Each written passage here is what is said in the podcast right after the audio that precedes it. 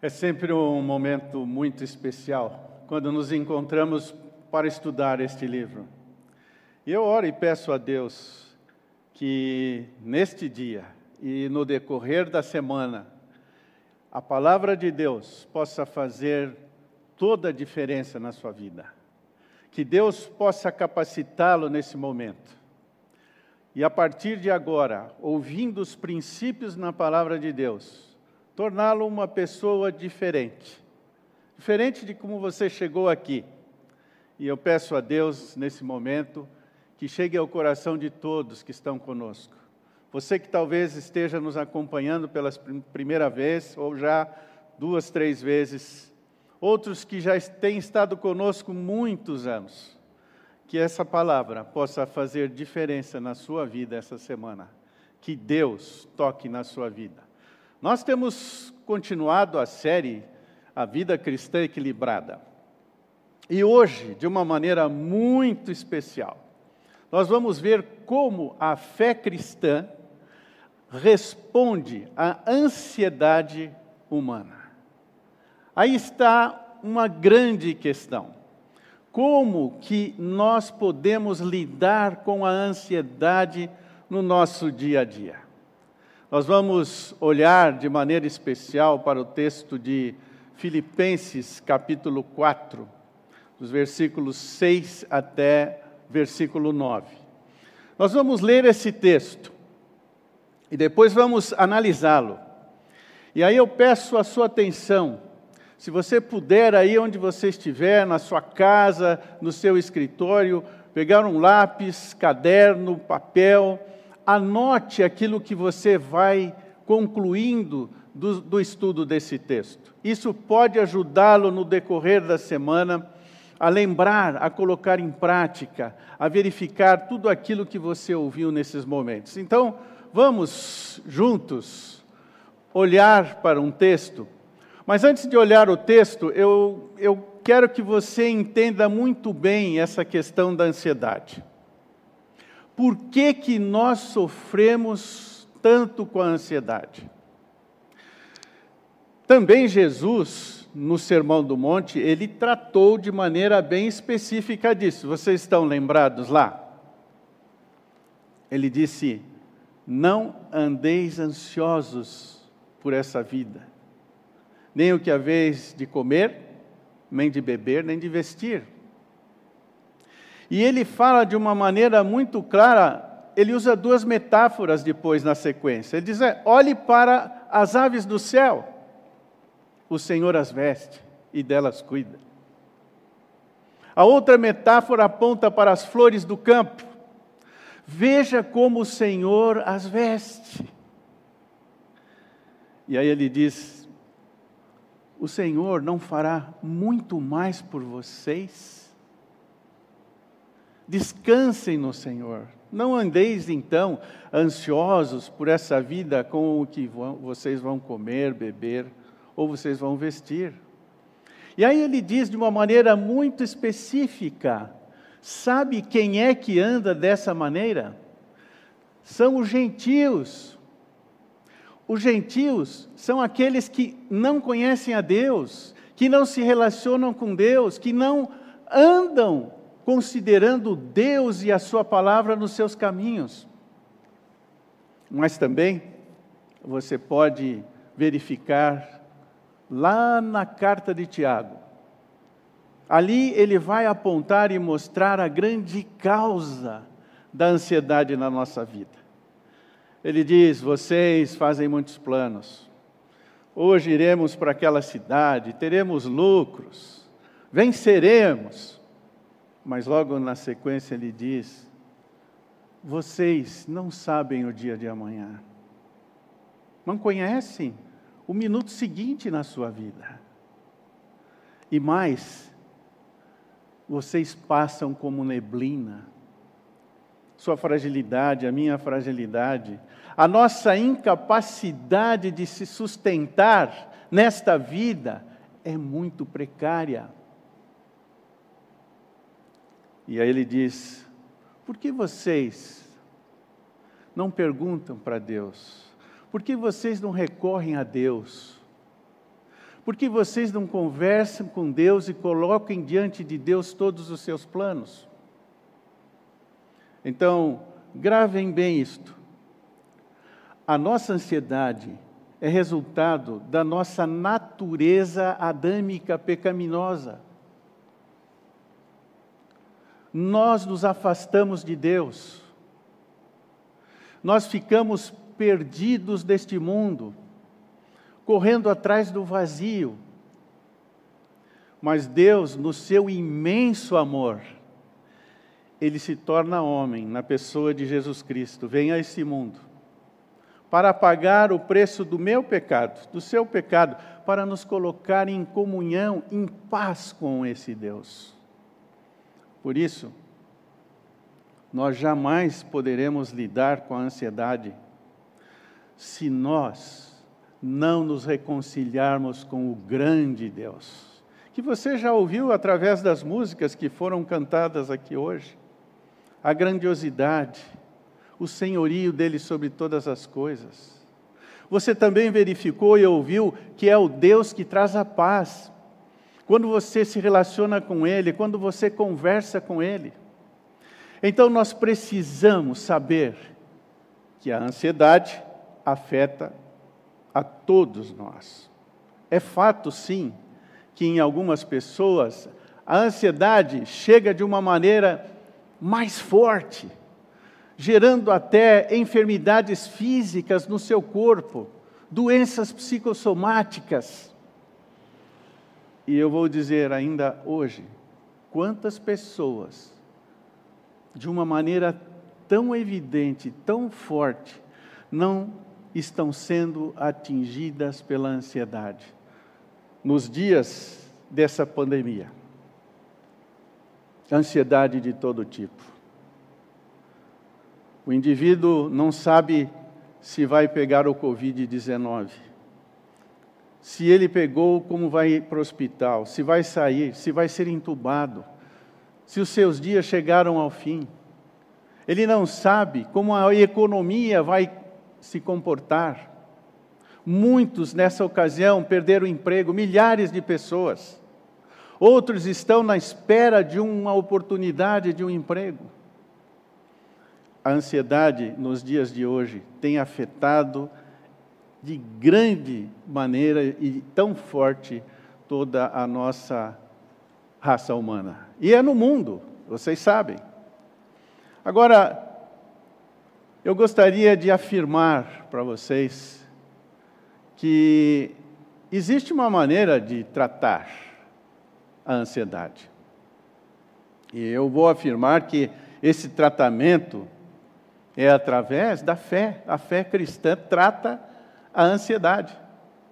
E esse texto, de uma maneira muito especial, vai dizer como isso vai acontecer na sua vida e na minha vida.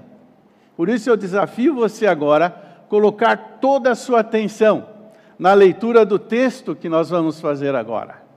Veja o que diz a Escritura: não vivam preocupados com coisa alguma. Em vez disso, orem a Deus, pedindo aquilo de que precisam e agradecendo por tudo que Ele já fez. Então, vocês experimentarão a paz de Deus que excede todo o entendimento e que guardará o seu coração e a sua mente em Cristo Jesus.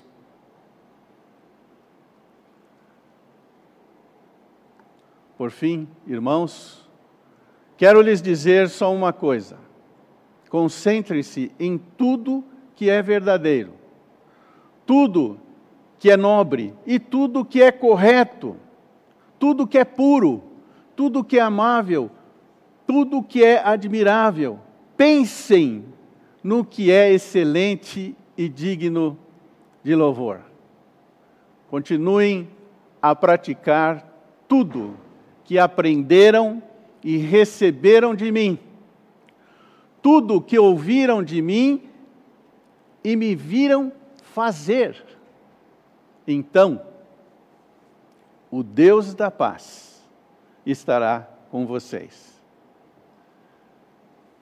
Eu quero mostrar agora três componentes da fé cristã. que tratam a ansiedade.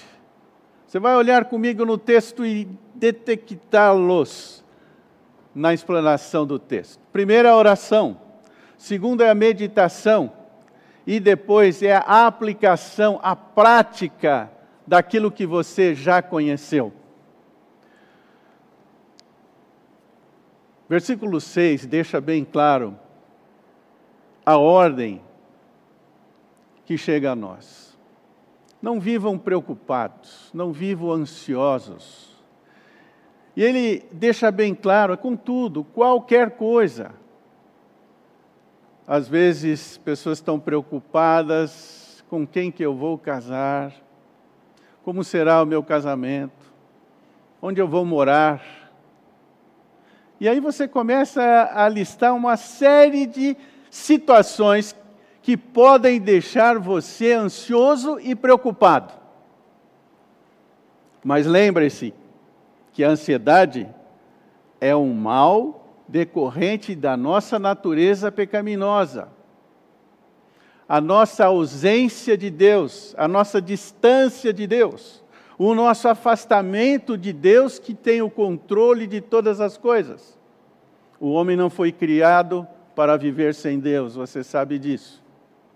Mas observe um pouquinho o sentido da raiz dessa palavra preocupado, ansiedade, preocupação e ansiedade.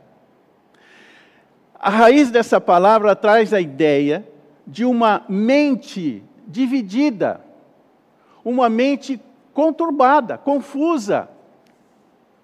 A melhor ilustração que eu achei para trazer aqui, para que a gente possa entender a situação de um indivíduo ansioso, é aquela criança, eu não sei se você já passou por isso, mas eu passei por isso quando era garoto.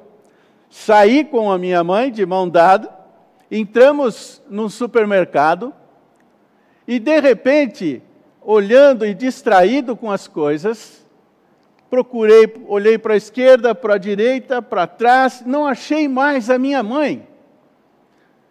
E que terrível foi aquilo. Eu não sabia se eu corria para frente chamando por ela, se eu ia para a esquerda, para a direita e para trás, porque a minha mente entrou num caos. Eu perdi a referência naquela situação. A preocupação a ansiedade faz exatamente isso conosco. Por isso que o texto começa a apontar para você, para mim, onde deve ir o nosso foco na hora das pressões, na hora das grandes decisões. Veja o que diz o texto. Vai até o Senhor. Ore a Deus pare, acalme-se e fale com Deus. E o texto é tão claro que ele diz: fale com Deus pedindo aquilo que você precisa. Senhor, estou aqui para dizer que a minha expectativa está no Senhor. Eu agradeço porque eu estava longe do Senhor e através de Jesus hoje eu posso falar com o Senhor. O Senhor tem o controle de todas as coisas. Eu não sei o que eu vou fazer. Eu perdi o emprego. E eu preciso de um emprego. Talvez você esteja com seu pai na UTI de um hospital, entubado, decorrente da Covid-19. E o que você precisa chegar para Deus, Senhor, tem misericórdia da vida do meu pai. O Senhor tem o controle da nossa vida, tudo está nas tuas mãos. Se for da tua vontade, levanta o meu pai daquele leito. Você precisa falar e pedir a Deus. O que que você precisa? O que que está te deixando hoje perplexo, dividido, confuso. É o trabalho, é a saúde, é a família, é o casamento, é a universidade, é o curso que você vai fazer. Ore a Deus e peça a Ele. E veja que quando Ele fala para você e eu irmos a Deus, Ele diz para pedir, mas veja, Ele diz para agradecer aquilo que Ele já fez. Então, nesse diálogo com o Senhor, é muito importante você olhar para o passado na sua vida, o que o Senhor já fez na sua vida, onde você estava, as lutas que você já passou atrás e como Deus interferiu no passado na sua vida. E veja, agradeça. Nessa hora, é nessa hora de aflição, que você está ali diante de uma situação que você não tem controle você não sabe o que fazer, mas olhe para trás e veja aquilo que Deus fez. Talvez numa hora pior do que você está vivendo hoje. E é tão fantástico que a sequência do texto, ele diz que você experimentará a paz de Deus. É um momento, sim, é uma situação específica e concreta na sua vida. Quando você para e vai a Deus, e eu vou dizer, se você está longe, distante de Deus, e não conhece esse Deus, é a hora, é o momento para você dizer: Senhor, tem misericórdia de mim. Eu quero me relacionar com o Senhor. Eu quero viver esse Jesus na minha vida. E tudo vai começar aí. E veja que maravilhosa a sequência do texto. Ele diz: a paz de Deus. É Deus em paz, dando paz na sua vida. Essa paz que excede qualquer percepção nossa humana, ela excede todo o entendimento, ela não é natural. Essa paz, ela é sobrenatural. A origem dela é no próprio Deus. E é resultado. O texto aponta para duas promessas, em duas situações, nesse versículo 7 e no versículo 9. Então veja, é uma atitude, é uma ação, é um momento, é um fator importante da fé cristã, quando você ora. E não é só esse mundo de paz que vai inundar a sua vida a minha vida mas é uma proteção que o texto está garantindo para você e para mim nesse momento difícil. E que guardará, você vai experimentar essa paz que excede o entendimento, e veja o que ela fará. Ela guardará o seu coração e mente em Cristo Jesus. Veja a pessoa de Jesus Cristo atuando. O texto está dizendo que haverá uma proteção para a sua mente e para o seu coração, para as nossas emoções. É aquela postura de proteção para todo o meu ser que pensa, que reage, que tem vontade, que tem sentimento. Você e eu seremos afetados emocionalmente, seremos afetados na, na nossa compreensão e nos nossos pensamentos, o nosso andar, o nosso posicionamento será outro. Seremos guardados, protegidos, como um sentinela na porta da nossa mente, dos nossos pensamentos, das nossas emoções. Mas ele continua, mostrando para nós o segundo fator de, de, ação da fé cristã, o segundo componente que é a meditação. Veja o versículo 8. Ele vai nos chamar a colocar o nosso pensamento estacionado em tudo aquilo que é verdadeiro, que é nobre, que é correto, tudo que é puro, tudo que é amável, que é admirável. Veja a força desse verbo. Pensem no que é excelente e digno de louvor. É, de várias formas, maneiras e situações, você já tem visto, a Escritura se refere muito aos nossos pensamentos, a nossa cabine de comando, a nossa mente. Vocês estão lembrados daquele texto de Romanos 12, os primeiros versículos? Ali é muito claro.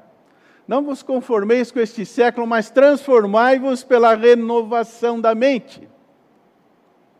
Eu preciso renovar os meus pensamentos, apoiá-los, fundamentá-los na palavra de Deus.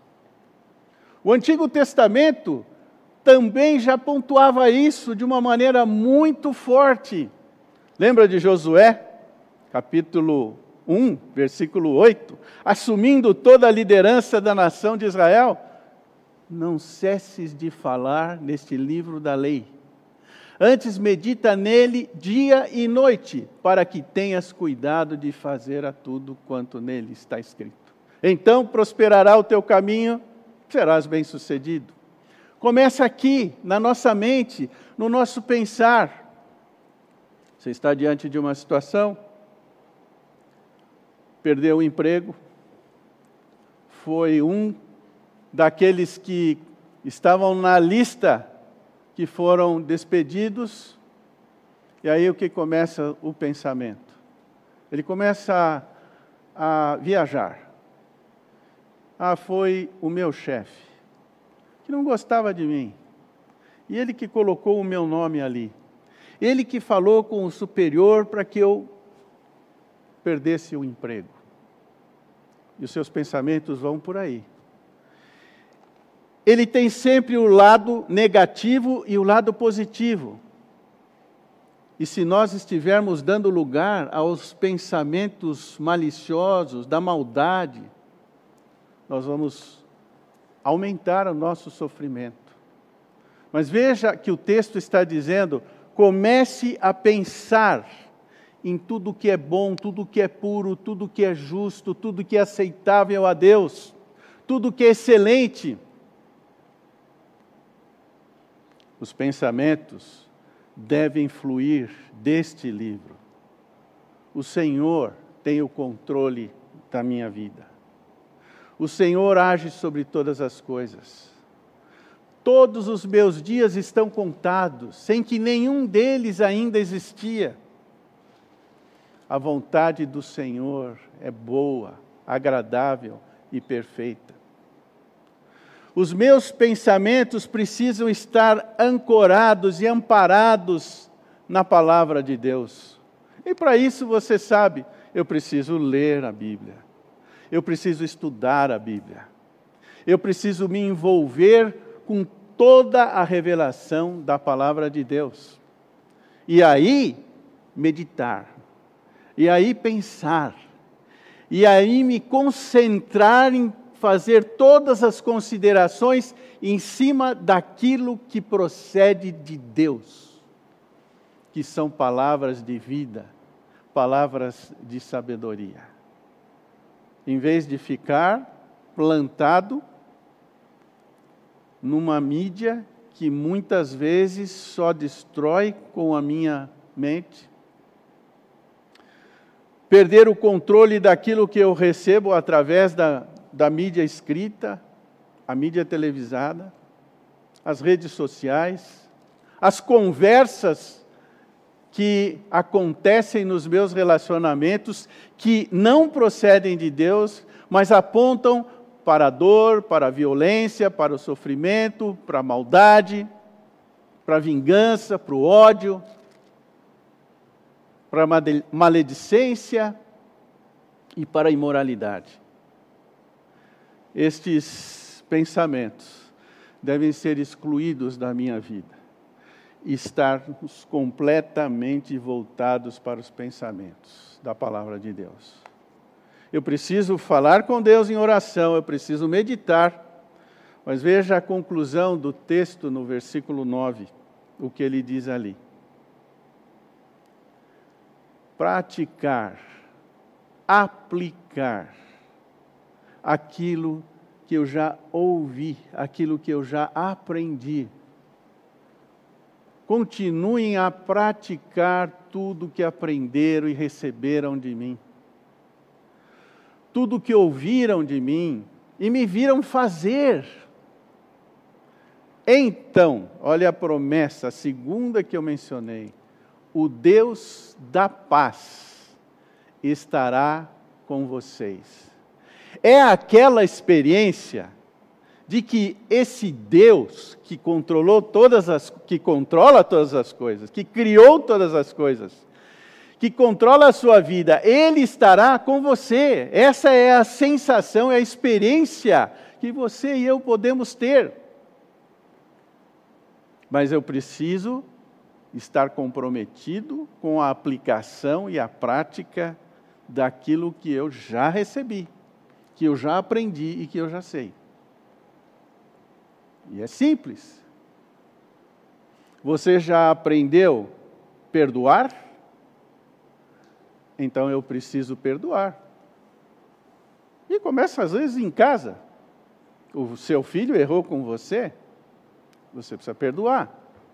A sua esposa errou com você numa determinada hora ali difícil, perdoe.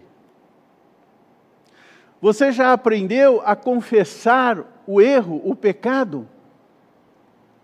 Quando você errar com seu colega de trabalho, chame ele de lado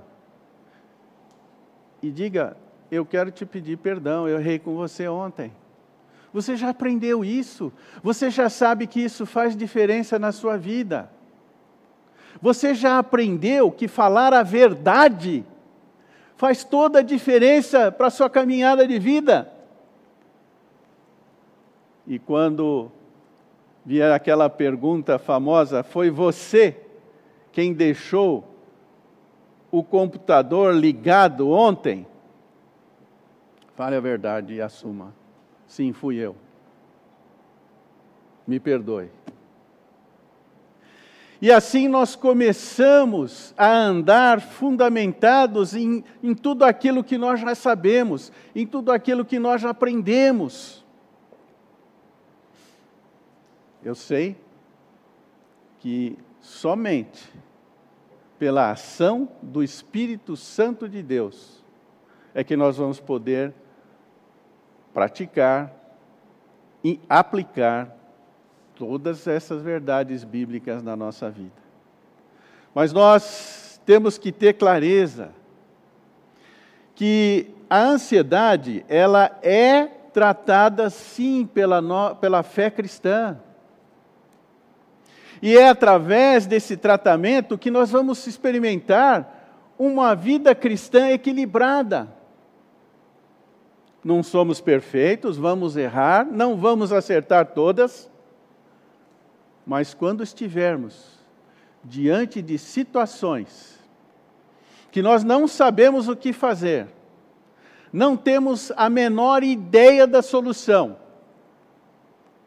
somos chamados a orar, falar com Deus, a meditar nos seus valores e nos seus princípios, e estarmos dispostos a aplicar a praticar aquilo que nós já aprendemos e aquilo que nós sabemos. A minha oração é que juntos e nas mais diferentes circunstâncias e situações, nós possamos experimentar essas verdades que brotam desse texto maravilhoso de Filipenses, versículo 6 até o versículo 9. E a minha expectativa para mim, para você, é que a nossa vida seja diferente, seja afetada no momento que nós estamos vivendo. Que o Deus da paz possa andar com você, estar com você, e você experimentar o tratamento da ansiedade que todos nós sofremos, mas podemos ser tratados pelo amor de Deus e experimentarmos de fato a paz que vem do Deus de toda a paz. Que Deus nos abençoe e nos faça vivenciar no nosso dia a dia. Uma nova caminhada. Sim, vamos ter dificuldades, vamos ficar muitas vezes perplexos, sem saber como decidir e como fazer escolha. Mas nós temos esse tratamento que vem de Deus e flui da palavra de Deus. Que ele possa fazer realmente diferença na nossa vida. Amém.